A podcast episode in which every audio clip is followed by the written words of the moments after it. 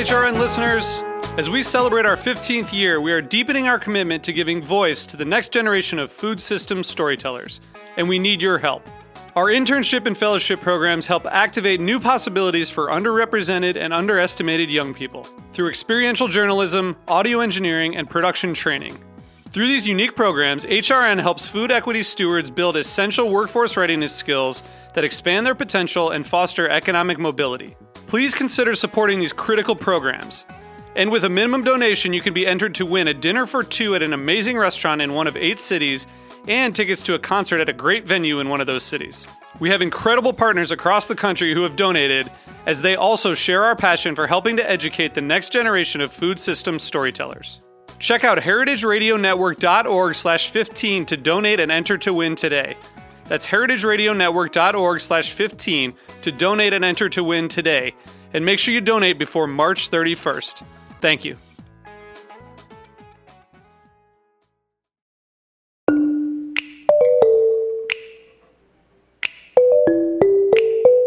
Welcome to Heritage Radio Network on Tour. I'm Katie Mosman Wadler, and today we are broadcasting from day two of On the Rise, the International Symposium on Bread at Johnson and Wales University in Charlotte, North Carolina. Today's coverage is brought to you by Charlotte's Got a Lot and supported in part by the Julia Child Foundation for Gastronomy and the Culinary Arts.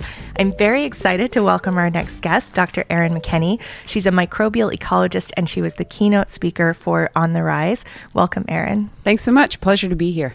Um, so, what does it mean to be a microbial ecologist? Oh, it means a lot of things to a lot of different people, but in my life, it means um, I, I'm intensely interested about the complex communities that live in your gut and in foods, um, and why different types of microbes live in certain places and not in others, and how they live there. Awesome. And can you give us your background and sort of how you got interested in this field and your educational background so far? Yeah, it's it's been kind of a long and winding road. So um, from age four to twenty four, like going way back, I wanted to be a veterinarian because I always loved animals, um, and that clearly didn't work out. But instead of getting to go to vet school, I did get to go live in Orlando and work at Disney's Animal Kingdom um, as a nutrition intern. Uh, so, studying wild animals that we keep in captivity. How do you feed animals that live in the wild foods that are, you know, commercially available that humans have readily available um, and still satisfy their nutritional requirements? So, I got really interested in the ways that we can take care of animals best and in nutrition as a foundation for good health. That's also where I learned about gut microbes, these hundreds of trillions of superhero sidekicks that live in your colon from birth to death, and they're helping you every step of the way. They're with you every day of your life, digesting your food, um, you know, teaming up with your immune system to help you, you know, fend away pathogens. They do incredible things. So, um, for eight years, uh, is in a master's program at NC State University, and then as a PhD student at Duke University, I was studying gut microbes in primates and in these rogue carnivores that, um, you know, originally might have eaten meat, but since then they've gravitated to all fruit diets like the binturong, uh, which is a rainforest dweller uh, in Borneo. Um, what what sort of animal should I be picturing right now? They're also called bear cats. So Ah. yeah, picture yeah, picture kind of an otter-like face, you know, long whiskers, um, but these like peaky little perky ears on top, um, like a cat. But then the thick, coarse black fur of a bear, but a really long prehensile tail. Whoa. they're wild. Whoa. Yeah, yeah. Um, Can they hang from them? um, I have not seen that. I think they generally use them for balance. Okay. Um, yeah, I haven't personally seen them hang, but maybe Mm, okay. they can. Sorry, we got a little sidetracked there, but I'm fascinated. Exactly. Binturongs, they're worth the side Cool. trip, right? Yeah. Um, it's like the world's largest frying pan. um, so, so going from, you know, all of these incredible animals and the microbes that live in their guts that help them digest different diets in different parts of the world.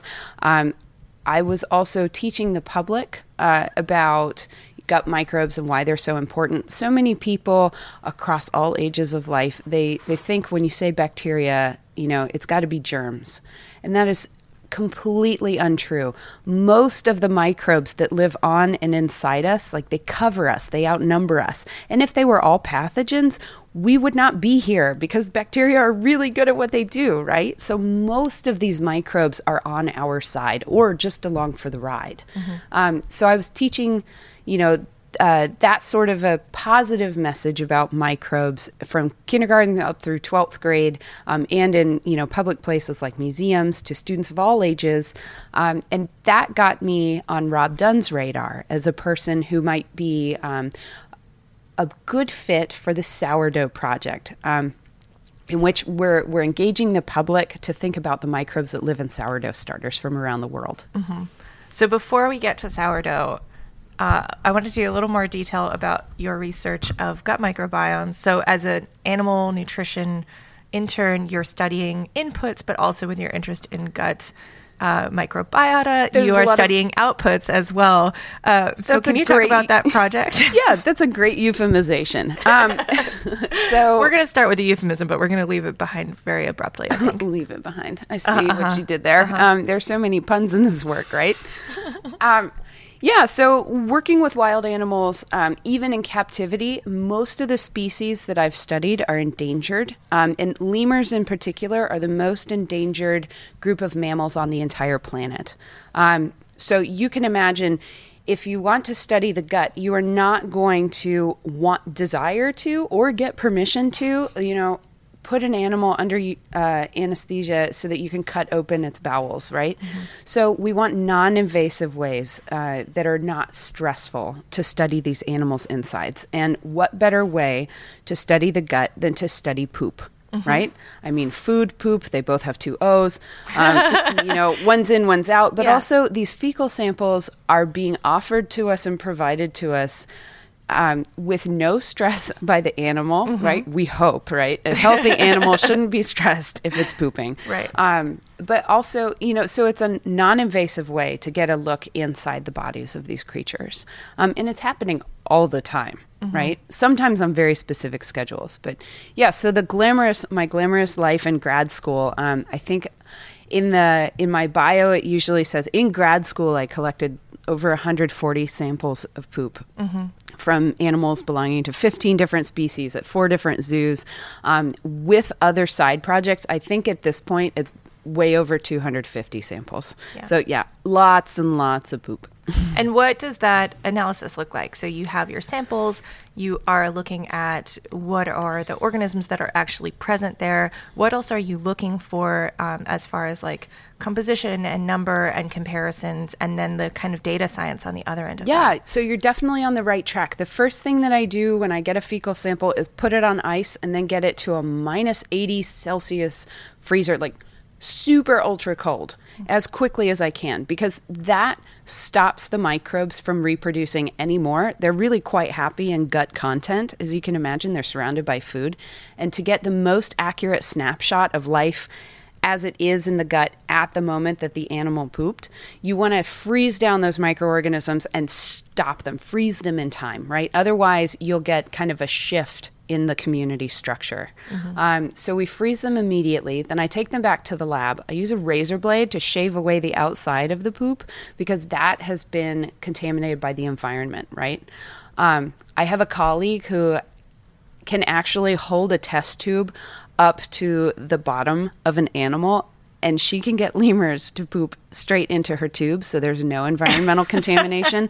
But it's a special I, connection. Yeah i am not a poop ninja like Lydia Greene. So, um, yeah, so my collection technique involves, you know, fresh pairs of gloves and sterile tongue depressors mm-hmm. to collect these things from the floor. So I shave away the outsides of these pellets. Then from the inside, that is, you know, just a pure and true picture of what's happening in the gut, um, I'm extracting the DNA. So you basically kind of pulverizing that poop to make, um, yeah, a homogeneous slurry. And then you're filtering out all of the food particles, all of the RNA, all of the proteins, any other contaminants so that you get pure DNA.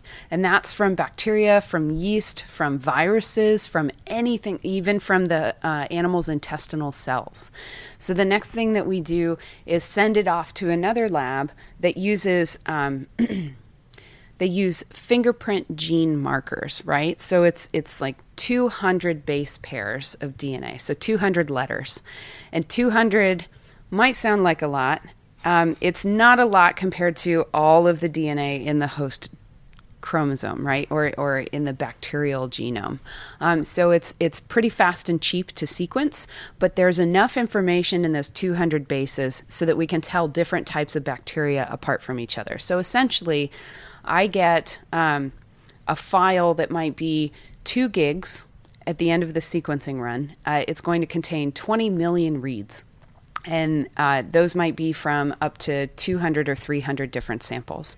So then I have to, this is what we call big data, right? The age of big data. I could never look at all of that by eye, much less, you know, um, start to analyze it or make sense of it for my human brain without the help of computers. So I have learned to write some computer code and scripts uh, so that I can tell the computer, you know, throw away those sequences. They're trash. They don't have enough information or there are too many errors.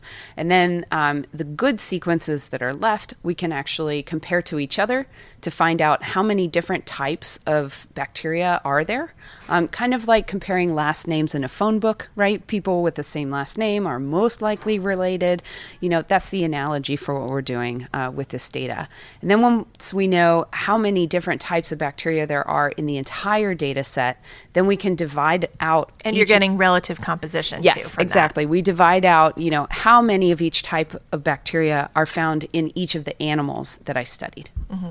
Yeah. And what happens if you want to go deeper onto like a per you know per species level and really understand like the full array of what is the the actual makeup of that microbiome? Oh, for the bacteria. Mm-hmm. So generally, your first pass you're going to get kind of at the genus level, right? Um, but within each genus, there are so many different species, and some of those might be better for the animal, uh, better partners, and some of those might be kind of, you know, uh, worse for the animal as partners or for health. Mm-hmm. Um, and the same is true, by the way, all of these techniques we also use for the sourdough project, right? Um, this is why I'm asking yeah, you to go into exactly, so much detail exactly. about this. Yeah. Um, it sounds very fecal centric, but it actually works for food too, mm-hmm. right? It's, it works for microbes no matter where they're living. Um, so if you want to know the species types, so at this point, there are some computer analyses that we can run that do tell us from that kind of last name reading, um, kind of the species level, and we would call those sequence variants, right? So any type of sequence that is different from each other in any way. They could be different species. But the other way is to actually isolate a microorganism living, which is much easier to do from a food sample than a poop sample, right? Because the conditions in your gut, there's not a whole lot of oxygen in there. So it's actually very difficult to grow those um, different bacterial types in a lab. Mm-hmm. Also, do you really want to be growing the microbes that live in your gut just on a bench top, right? Um, so there, you know, it's difficult for a couple different reasons, like safety protocols, um, oxygen limitation, all of those things. Mm-hmm. But from food, it's really easy, especially from sourdough starters. We've been able to culture most of the uh, bacteria and the yeast types that live in these starters. And once you have, um, so you can imagine a petri plate. So it's a, circular dish, maybe four inches in diameter, and you're pouring agar into it, which is it's a gelatin uh, with a lot of nutrients in it. So it's it's almost like you're making ramen broth jello, right? And it has all of the salts, sugars, proteins, fats that microbes would need to live. So when you take a little bit of sourdough starter, dilute it in sterile water, put a few drops of that um, sourdough juice onto your agar plate and spread it around evenly. You're also spreading out the bacterial and yeast cells on that plate. So wherever one cell uh, lands by itself. It's going to chew up all of those lovely nutrients in the agar. It's going to divide and multiply until it makes a colony that you can see with your naked eye. Some of these colonies are only as big as the head of a pin, they're very small, punctiform colonies. Um, and then some of them will actually take over the plate. They might be, um, depending how long you let the plate incubate, they might be nickel sized, quarter sized, half dollar sized. Um, those are going to be your microbes that are growing super fast. They can take over, you know, any situation very quickly. The weeds of the microbial world, Right. right? Um, so all that to say, once you have all of these different bacteria yeast growing on your plate in a live culture, then you can separate them. You can isolate their DNA. And because it's one type of organism, you can actually sequence the entire kind of gene region that would tell you not just the last name, but almost like the first, middle, and last name of that organism. So that's how we can get to a species level.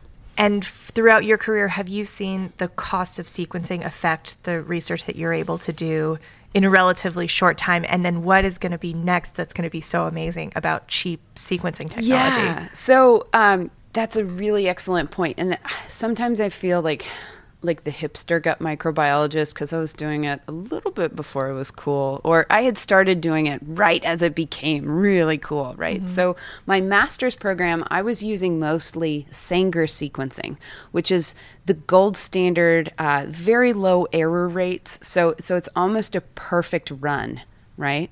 Um, you're getting kind of a, a perfect translation of what the names of these creatures are. Um, but it it can be very time consuming. It can be uh, pretty expensive, and you can't get a whole lot of data. So, just for uh, scale, my entire master's project was 1,400 sequences right? Which might sound like a lot. It felt like a lot because I was analyzing by hand in those days, right? Back Wow. in the day, Yeah. you know?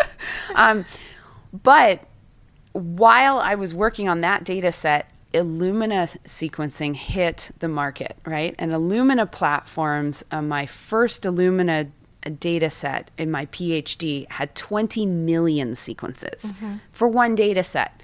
Um, and and that's for you know a MiSeq run where you're just taking the last names. Um, so that's where big data comes in, and and those two data sets, 1,400 sequences and the 20 million reads, they cost about the same. So with these, um, we call them next generation sequencing because it's the next gen. You know, it's it's like the newest, most exciting. You don't often get better, faster, and cheaper. It's usually pick 2 if you're lucky. um, but I really think with this next generation sequencing, we've gotten all three. And so when I started, my first Illumina sequencing run was probably four or five thousand dollars, but the prices have continued to drop. Um, not only because the techniques are improving, but also the chemistries are improving. So we're actually able to fit more samples on a single run. So where my first data set, I put I think 160 samples on an entire sequencing run. Um, now you can fit up to 300 or 400 samples on a run. So it's amazing. Not only is it getting cheaper to sequence the samples themselves, but you can fit more samples in a single effort. So it's it's getting you know cheaper and more efficient and more effective. Yeah. And it's only going to keep doing that, I think. Yeah. So the the sort of world of like we could all understand, I think, our own microbiome as well as the world around us, which might be sourdough or other foods, or it might be our environment, I think is like at our fingertips. And I'm not sure we know what to do with that yet. Exactly. Well, and and this is just the technique called amplicon sequencing, where you're kind of amplifying the signal of just those last names of the bacteria in the community or the yeast in the community, right? Another uh, sequencing technique is called shotgun uh, metagenomic sequencing, where instead of targeting just that last name fingerprint gene region, you're actually chopping up all the DNA from all the organisms in the entire community at once. So that tells you somewhere in that mix, the kind of alphabet soup of the genome, uh, is the last name of all of the organisms. But also you're getting you're, you're essentially able to then read the resumes of the entire community at once to find out not just who's living there but what they're capable of doing all the skill sets that they might have. And that link from the form of a community like who's living there to the function like what they're capable of doing that link is hugely valuable for starting to think about really why does it matter if you have specific microbes in one environment and not in another? And how does that relate to what they might be able to do, especially in systems like food or the gut that are going to directly impact the well being of humans and other animals? Yeah, and I, correct me if I'm wrong, but I think our the pace for understanding the composition of those environments is so much faster than actually understanding the sort of deeper meaning of what that implication is for the food or for our health. And uh, I, I don't see that necessarily catching up in the same way because it's not dependent on like a sort of a narrower subset of technologies. I mean, imagine you're trying to figure out like, okay, with human health, what does the gut microbiome mean for us? And there are so many processes that are affected. I mean, we have a vague understanding that probably our gut bacteria are influencing our, our thoughts and our cravings, but we don't really know how how that's working quite yet. And there's so many steps sort of in identifying that. And humans are a really difficult research organism because we can't control the sort of external conditions to any one test, right? You're absolutely right on all counts there. So, not only are these communities incredibly complex, um, but it is incredibly difficult to say, okay, humans, we want to study you, only eat this type of food for two weeks or for a month and we're going to clock all of your behaviors. The only way you would have the control, uh, you know, without shadowing somebody, and, and Jane Goodall can tell anyone that the moment you start to observe a study subject, they will start to behave a little bit differently, right? right. In the 18 It's like I'm going to follow 2 feet behind you and watch everything you do, but don't do anything differently. Just okay, act Erin? normal. Yeah, yeah just like exactly. pretend I'm not here. Exactly. I mean, we've all seen The Office, right? At some point, you break the fourth wall and you talk to the person who's following you around with a camera, and then, you know, the spell is broken. It's not normal life anymore. Like, you know that you're under glass. Mm-hmm. yeah, so it's it's incredibly difficult and some might say for those reasons impossible to get a perfectly accurate viewpoint of how these gut microbiomes are tied up in our every moment you know, of our lives. Um, so a lot of researchers have turned to model organisms, right? Um, and you can get a great deal uh, higher control with lab rats or mice, um, or even with captive primates, right? If you want kind of a step closer to the complexity of a human life. Mm-hmm. Um, in a more naturalized captive environment, right? They also, like humans, live in captivity, right? We don't think of it that way because we want to say, I love this house. but your house is a captive environment. You're not out in nature, in the world, really, you know? Right. Um, yeah. So I think it's just really difficult to to get a perfect view of that and and everything is so context dependent you know uh, as much as those mechanisms can be determined in uh, those perfect model systems how relevant are they to humans really? Mm-hmm. Yeah. So let's talk about bread because bread we have a great deal more control over, but it's also incredibly complex. Um, so we spoke a little bit with Gilan Lacaze about the sourdough project yesterday, but in case anybody missed that, can you give just a quick overview of what the sourdough project is and uh, sort of the the purpose of studying microbial environments within bread and fermented foods. Yeah. So our global sourdough project in Rob Dunn's lab at North Carolina State University um, is an effort to try to sample and characterize the microbial diversity associated with you know, spontaneously fermented, uh, we, we like to call it wild bread, sourdough starters from around the world. So, if you're looking for the maximum diversity that occurs in the world, you actually want the least amount of control, right? So, instead of asking participants to grow their own starters from scratch using these set ingredients, we reached out to the general public with a survey three years ago and said, if you have a sourdough starter, please tell us about it. Tell us how old it is, where it came from originally, if you know who made it or what company you procured it from. Is your body or the body of whoever is maintaining that sourdough starter male or female? Do you have pets living in your home? What type of home do you live in? What type of flour do you feed your starter? How often do you feed it? What type of water do you use? I mean, we ran through, I think there were like 70 questions. You know, just everything we could think of at the time that might predict or inform, you know, or shape the communities living in these starters. Mm-hmm. So we sent that um, survey out to the public. Uh, over a thousand people responded. this is an incredible return rate, right? Yeah, ha- I mean, I did a survey for my graduate research. Um, it was a narrower population than that, but that's a great number to work with. Yeah. you can really learn things from a thousand samples. really incredible, right? So, um, so we got those a thousand responses back, and at the kind of at the very end of that survey, we said, "Oh, P.S. If you would like to know what microbes are living in your sourdough starter, then send us a sample of it." Um, and over you, almost 571 people s- from 17 countries around the world sent us a cup of their starter in the mail, like triple bagged in Ziploc baggies, um, to Tufts University in Boston, uh, where Ben Wolfe's lab received them and processed them. Um, and that's over 50% rate of response from a thousand people. I mean, 50%. It's unbelievable. Breadheads. Especially, yeah, breadheads for sure. Thank you, breadheads. Yeah, it's like Rob Dunn's lab has a number of public science efforts um, that engage the public to learn more about the science of life around us. There's um, a, there are projects on cats. There are projects on pumpkins, on peppers, on chilies, on ants, uh, on shower heads.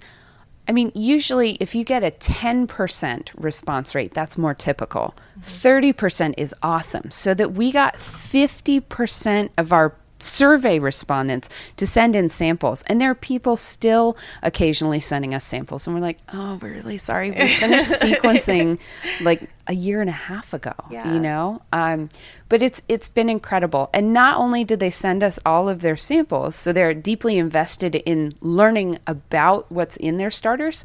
A number of these participants joined the Sourdough Project group on Facebook. There are 350 people in that Facebook group. So, which is a high percentage of the 571 that sent us their starters, right? And they're on there every day there's a new post or 3 of you know, I'm participant number 120, just off the top of my head, not a real post, you know. Um, here's the latest bread that I've baked with my starter. And they share recipes, they share, you know, hopes and dreams and failures. They ask questions. They're also engaging in the scientific process, which is something that we really hadn't had from another group of public science participants before. cool. Yeah. I mean, that's just amazing. Um, and I, I think it really like speaks to the community of people who are like really, really caring about being hands-on about bread.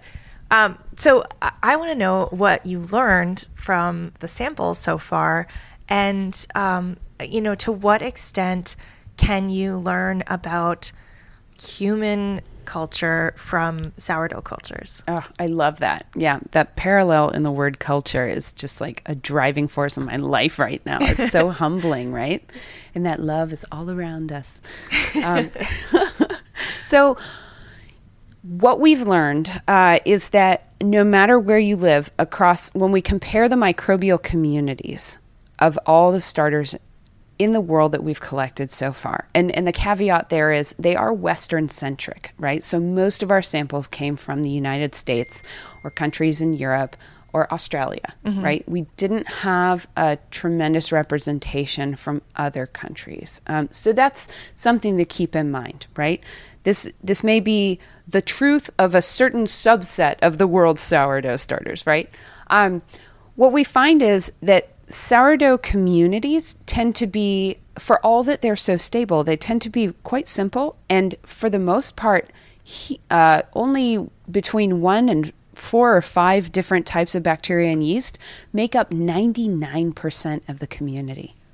So, so f- explain for a second how that is possible because you have this living culture that is being fed regularly and if you mm-hmm. imagine you're leaving food out you know what happens to food that you leave out so how can it be that you've got this living thing full of nutrition and great growing conditions and you're not growing 10 million Yeah. different species that are all competing with each other Right. So and and that's that's a question that we asked ourselves too. Like why are we seeing, you know, it's it's when we compared all of the microbial communities across all the starters, we came up with this heat map with these beautiful banding patterns, right? So it, it was like building the family tree of sourdough starters.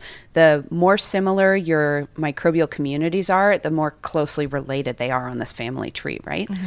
And what we found when we ran that analysis, we call it a cluster diagram, is that there seemed to be 15 different clusters of different types of sourdough starters based on the microbes, the bacteria, and the yeast that are most dominant in them. So if you put a heat map on that, imagine just bands of red and you see different banding patterns for each of these 15 types. And there are a couple families where you can see more rare types too, right? Mm-hmm. But for the most part, you just see these big blocks of red um, that that show, you know, well, this is type one, this is type two, this is type 11.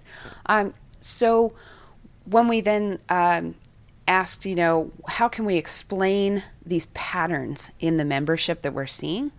We found uh, we tried to correlate what the participants had told us in their surveys, all of those human related things, variables, uh, from how they manage and take care of their bread to how they live in their homes and where they live in the world, we found that by and large, where you live in the world, geographically speaking, probably to do with climate, that tends to correlate most with the fungi right? Now, yeast are a type of fungi, but we even found that this geographic signature tends to be left in the molds, which are very rare. Mm. Yeah, so so it's like a very faint geographic fingerprint of where you live. Um, and the bacteria follow a totally different rule. They don't care where you live, they care how you live. So, no matter where you live in the world, if you feed your starter rye flour or wheat flour, that has a different impact on the number and type of bacteria that live in your starter. Or whether you keep your starter out on the countertop all the time or put it in the fridge for three weeks. My starters are cold and lonely right now mm-hmm. while I'm here, right?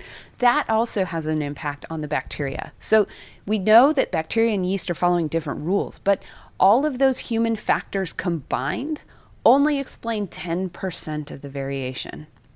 So where does the rest come from? So that's the question, right? And it, it, takes humans down a peg because we love to think, I know how to make this bread. You know, I mean, we're here this week surrounded by bread experts, right? Who can take a given starter, a given type of flour, you know, with a certain amount of water and a certain temperature and amount of time, they can give you a defined end product that is consistent and that has got to do with the human, but it is also driven by the microbes. And that's what we don't understand yet.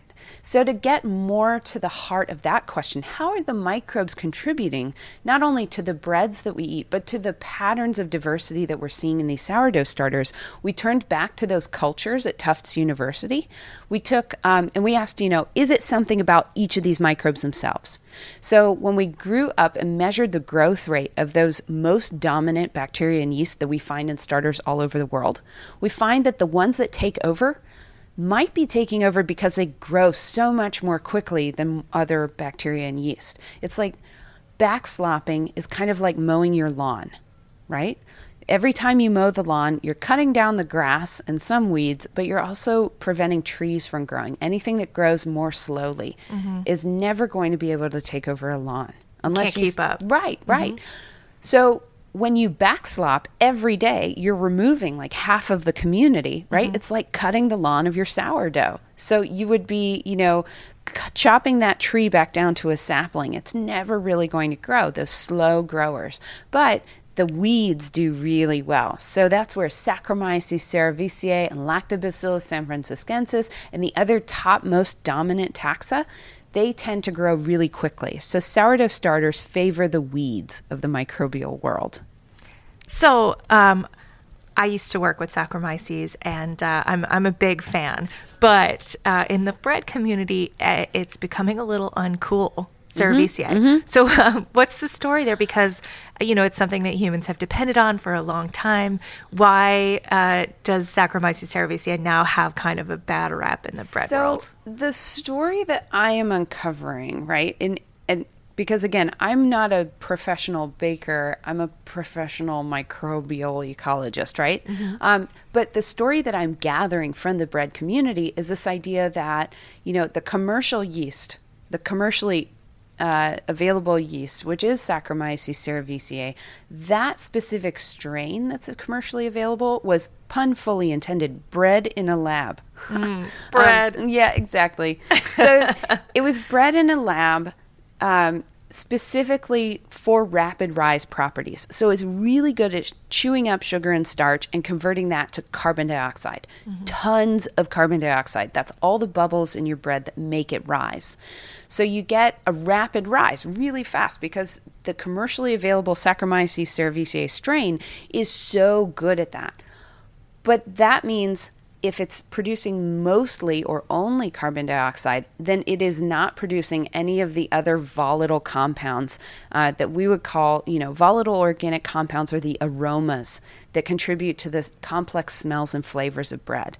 That's why the a commercially produced loaf of bread or a loaf of bread that you bake at home with commercial yeast, it's going to smell yeasty for sure because there's yeast in it. Um, Right. And it's going to have a lot of air in it, but it's not going to smell or taste anywhere near as complex as a loaf of bread that you bake with a sourdough starter, right? So I think there's getting to be some kickback, you know.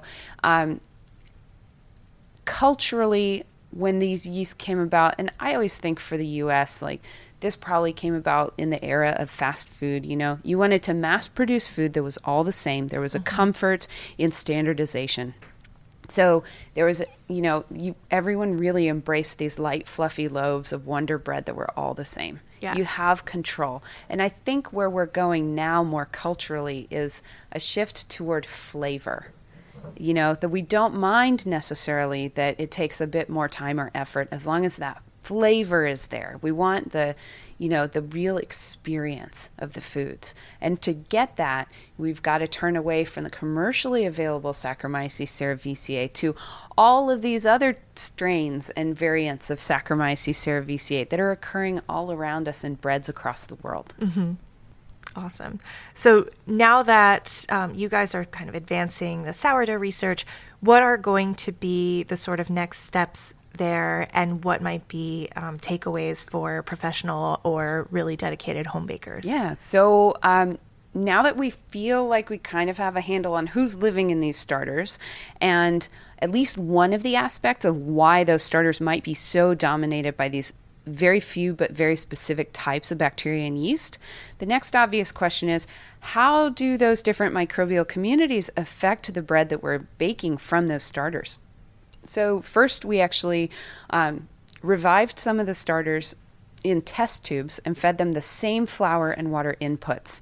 So, we controlled their nutrition across the board so it's all the same, so that the differences in the dough rise. Which we um, we filmed over 36 hours, and I say we, but this is really my collaborators in Ben Wolfe's lab, um, Liz Landis at Tufts University.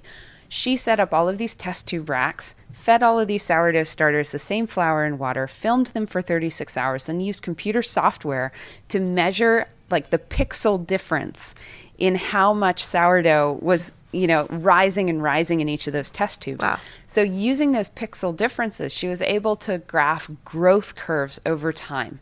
And what we're seeing is it looks like those different clusters of different sourdough types um, do tend to show different rise properties. Um, and then, you know, of course, it's not just how high your bread gets, but how it smells and tastes. So the other big question we had was how do those different communities or do they produce different aromas so to do that we took this you know the same set of starters that we grew for the dough rise experiments um, we gave those starters again at 24 to 36 hours to a sensory evaluation team at tufts university cool. yeah Cool job. Oh, they are incredible. I call them sourdough sommeliers, Uh-huh. right? Because they are able to detect very specific um, scents. Very, you know, they, th we have recordings of these sessions, and it's like I could just listen to them forever, maybe, because they're passing around each of these starters, and they're like several rapid sniffs. And then, you know, if you need a relief, this is a pro tip that they gave me. If you are ever smelling something and you need a break, like you're having some sensory fatigue, smell the back of your hand. And something about smelling hmm. yourself resets. Takes you yourself. back. Yeah, like who, who needs smelling salts? If you get the vapors, you just, you know. smell the back of your hand and you'll just reset and be all right. You know? Yeah. It's it's a nice like coping mechanism, Yeah. you know. So so they're passing around these starters and you you just hear them like oh, fruity, floral, rose, or brown fruit, you know, or there were some they're like oh, fecal and yeah. and and they sent us a list of these descriptors, you know, the top modifiers that they used to describe a lot of the different sourdough starters and they're the most often the most commonly used descriptors were highlighted in red and one of them was like burnt perm hair. That's very specific. Right. I don't think that I have a marker for that in my brain, right? But they, um, while I was visiting Boston last week, um, I got to meet with the sensory team, and they happened to be doing um, a different, you know, flavor comparison. I think it was of milks, right? And so they said, "Oh, sip this," and I'm like, "What is that?" And they're like, "Rubber glove." And as soon as you have the words for it, you're like, Right. "That's absolutely rubber glove. How did I not know? How do I know what rubber glove tastes like? But like somehow you know. It's in there. Right? Yeah. Yeah. Oh, it's definitely in there. So rubber glove was not an aspect of the sourdough starters, but they trained their brains and their noses together to come to a consensus among across these um, three specialists, and they had this list of you know this is what we smelled in these different starters. You can imagine we only had them do a small batch at a time because nasal fatigue is a real thing. Yeah. Um, and it, you know, at some point, even the back of the hand can't bring you back from that fatigue.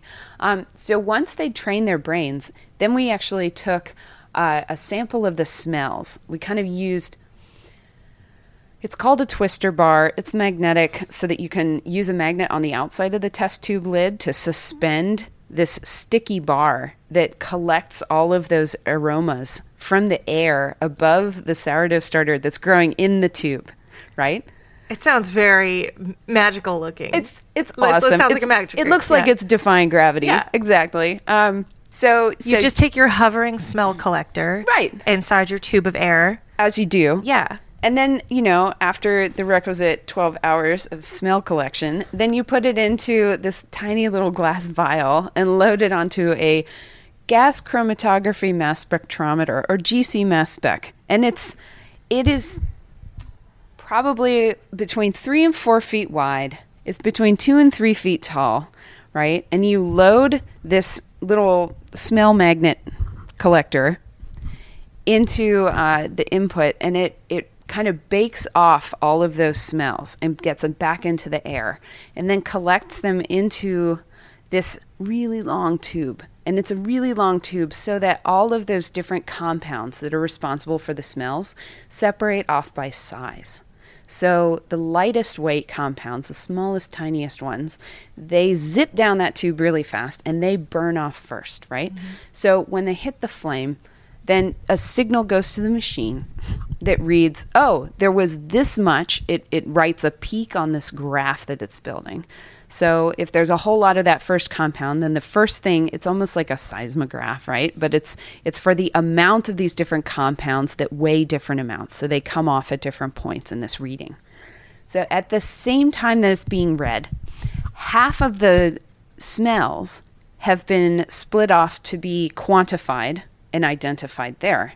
Half of them go down another tube to what we call the ODP sniffer device. And it kind of it's twisty at the base, almost like some of those CFL light bulbs. Mm-hmm. But then it ends in this flared little plastic funnel that you stick your nose all the way into. So then you've got these sourdough sommeliers who've already trained their brains and their noses on the starters.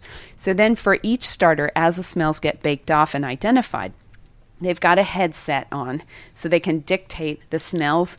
They've got their nose buried into this little plastic funnel and they have their finger on this remote control to mark the intensity. Um, of you know uh, on a on a four point scale for like how strong the smell is So they're actually labeling the mass spec peaks in real time. in real time they're That dictating so cool. yeah and then their dictations are annotated onto the graph for like oh for this peak you you said woody and roses And then you have to go back after that and see how big was that peak? Was it a single compound or was it probably several many compounds, right? And the whole time they've got their nose buried in this uh, funnel, they're just like, like circular breathing. It's, you know, sometimes you need a break just to make sure that they don't hyperventilate, right? I, it's incredible. It's incredible. This is amazing. So that data is still coming in. But what I'm seeing for the future of sourdough starter research, to bring us back to your question, um, I feel like what with these all of these different big data sets that we've collected from this global public science project, I feel like we have an opportunity to really understand why specific microorganisms might be highly dominant in different sourdoughs. Like, why do we see these 15 different sourdough types and not 17 and not five different sourdough types, right? But it also, why do we see them regardless of where people are living in the world um, or how they're treating their starters? But then also, if you have that microbial makeup, why we then how those microbes might then be affecting the flavor and the and the rise characteristics of your bread. So you can imagine if somebody really wanted to apply all of this knowledge, I, I'm thinking of as a sometimes home brewer, right? We always think, oh, what do I want to make? You know, and you walk into the homebrew supply store and, you know, you get like a clone recipe, like, oh, if you want an Abbey double, you know, then follow this recipe. And it's with a specific types of malts in a specific ratios, specific yeast strains, specific hop varieties. Can you imagine a world where then you have a home bakers, mm-hmm. you know, guild or association or, or supply stores where, oh, if you want this bread, might we suggest this blend of these types of flours, these types of yeast and bacteria, right? And then you'll get this bread. I mean, that would be incredible. Yeah. Um, and and then we could also maybe for once and for all like figure out the New York bagel thing and this is a question we're plagued by. Yeah, um, but yeah, that sounds like amazing, and there's no reason ultimately that we shouldn't be able to get there. Yeah, exactly. It's it's knowable, but We it's a huge amount of work. Funding. Yeah. um, but that is amazing. So I can't wait to check back with you and find out what the updates are. It has been so fun to sit down with you, Erin. Thank you so much for sharing. Thank you so much for having me. Um, you need to let us know when you're in New York and come to our studios. We are inside a shipping container in a pizza restaurant in Brooklyn. I Uh, can't think so of a better place to be. Yeah, it's it's pretty great. I can't wait to visit. so we're excited to have you. Um, thanks again. This has been Dr. Erin McKenney joining us on Heritage Radio Network on tour from On the Rise, the International Symposium on Bread. Our coverage today is brought to you by Charlotte's Got a Lot, and HRN on Tour is supported in part by the Julia Child Foundation for Gastronomy and the Culinary Arts. Heritage Radio Network is a member supported nonprofit. We appreciate all of your support. Thanks for listening.